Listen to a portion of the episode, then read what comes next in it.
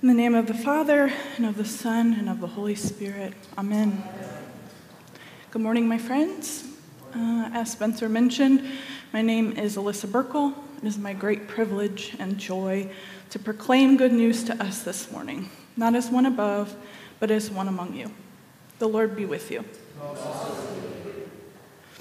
There's several different ways to preach our gospel reading from Matthew 15, but I simply don't have time. So today we're going to focus on two main things the kingdom of God and the king who bends down low to see differently and to take up the weak from the dust and the poor from the ashes. And what we are being called into today as we imagine ourselves in the text. This passage is often described as challenging, tough, or difficult, and I would agree. It's unsettling, right?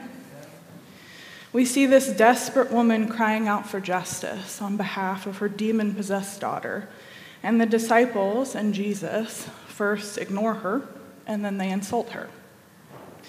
It's such a weird exchange. Additionally, this mother herself is also behaving strangely. She's a woman in a patriarchal society, and she's approaching a man and asking to speak to him and demand that he help her daughter. So, this exchange between Jesus and this Canaanite mother ends up being pivotal to expanding Jesus' understanding of his mission, as well as the disciples' understanding of who is in the kingdom of God and who is out. Although we didn't read it today, we see this expansive nature of the kingdom of God in Matthew 28 as the disciples are instructed to make disciples of all nations. Then we see the fruit of not only this encounter, but we see the Great Commission lived out in our Colossians reading. Paul is naming a list of folks who are part of the church, and of the people he lists, only three are Jewish. The rest are presumably Gentiles. So, how did we get from this encounter with Jesus and the disciples and this Canaanite mother, where Jesus is initially refusing her request on the basis of his understanding of who he was sent to first, to where we are today in June 2023 in the United States. Church, today we proclaim the good news that through our audacious boldness and crying out for justice, we are participating in creating a more just reality. In the midst of pain, desperation, and disorientation, we are being reoriented to a kingdom where the enthroned king bends down to take up the weak and poor from the dust and ashes. Consent to this love's transforming power today, beloved, as we follow our Lord. I was so struck by the image of Jesus changing his mind. It's kind of wild to think about, isn't it? I tend to think of Jesus as being sort of static and unchanging, and there is an element of truth to that. But it's so interesting to think of Jesus and his humanity learning and growing and being reoriented himself. There's something beautifully incarnational about that concept, too. Jesus, the King of the universe, bends down, becomes human, and beholds the heavens and the earth, seeing differently. He can't take up the weak out of the dust and lift up the poor from the ashes without first seeing them by bending down and beholding. He becomes poor, he becomes weak, and in the process, we are invited to follow him down into the dust to learn to see differently. Our crying out actually does work within the kingdom of God. We are invited into a kingdom where we are encouraged to initiate as a means by which a more just reality is created. We are all living in the life of God, and we participate in it fully including our crying out and agitating for justice. So, in our Matthew passage, we see Jesus ignore this woman at first. What is interesting is that he doesn't send her away.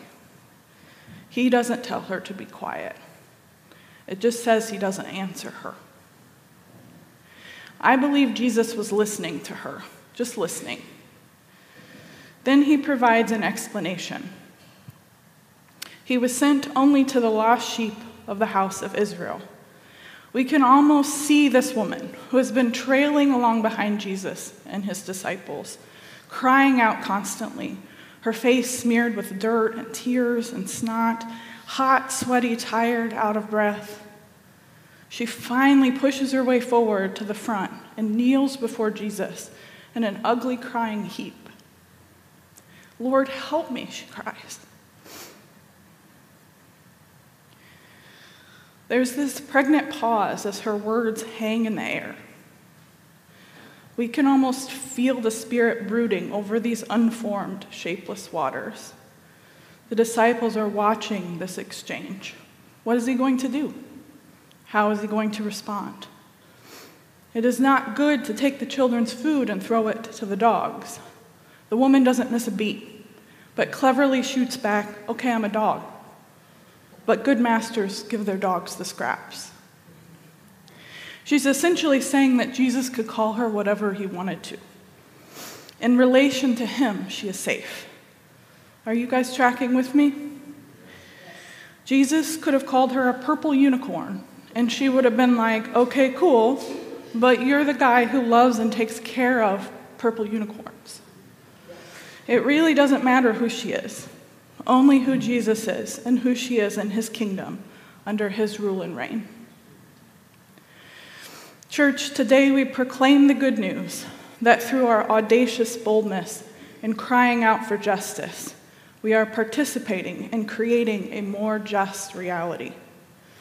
In the midst of pain, desperation, and disorientation, we are being reoriented to a kingdom where the enthroned king bends down to take up the weak and the poor from the dust and the ashes. Consent to this love's transforming power today, beloved, as we follow our Lord. Jesus is stunned and greatly moved by her response. She gets it.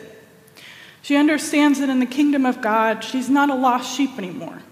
She's a found, safe, protected sheep because the shepherd is good. She understands that in the kingdom of God, she is included, not because of who she is, but because of who Jesus is and who she is in relation to him. She honestly con- confronts Jesus and cries out for justice for her daughter, and Jesus is willing to be confronted. He bends down low. He's willing to learn to see differently.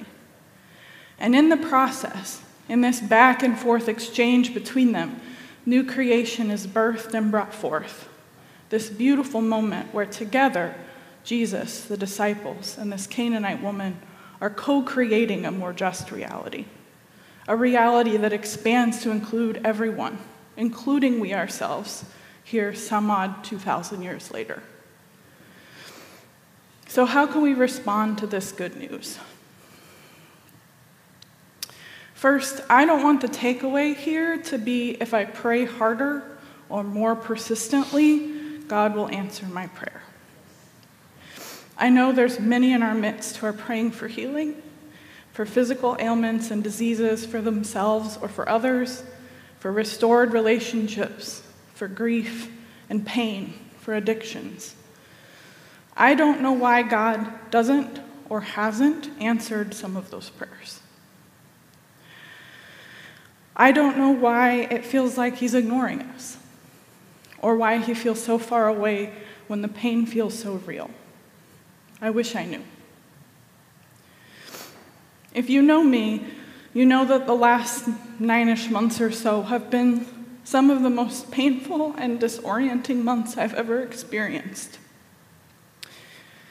Stuff that feels like an oppressive, suffocating, crushing weight to try to carry while also trying to be at least a B minus wife, mother, and employee.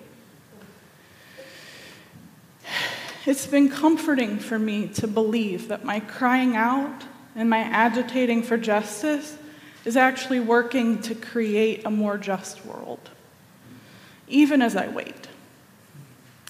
even as I try and fail, even in my exhaustion and burnout and grief and anger, even on behalf of my children as we white knuckle it through middle school and go careening into high school.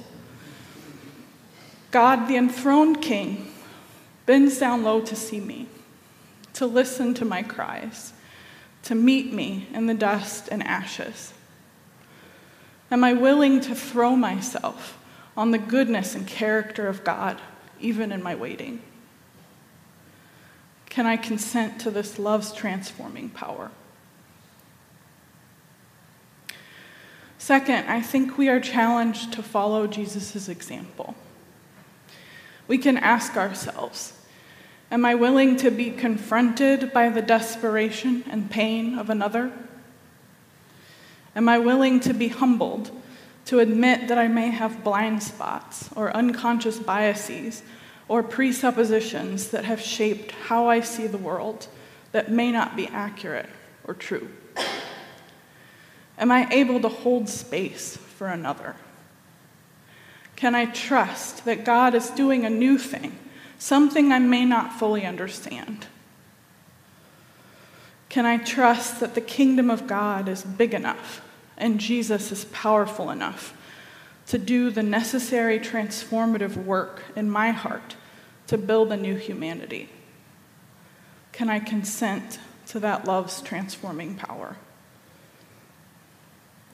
Church, today we proclaim the good news that through our audacious boldness and crying out for justice, we are participating in creating a more just reality.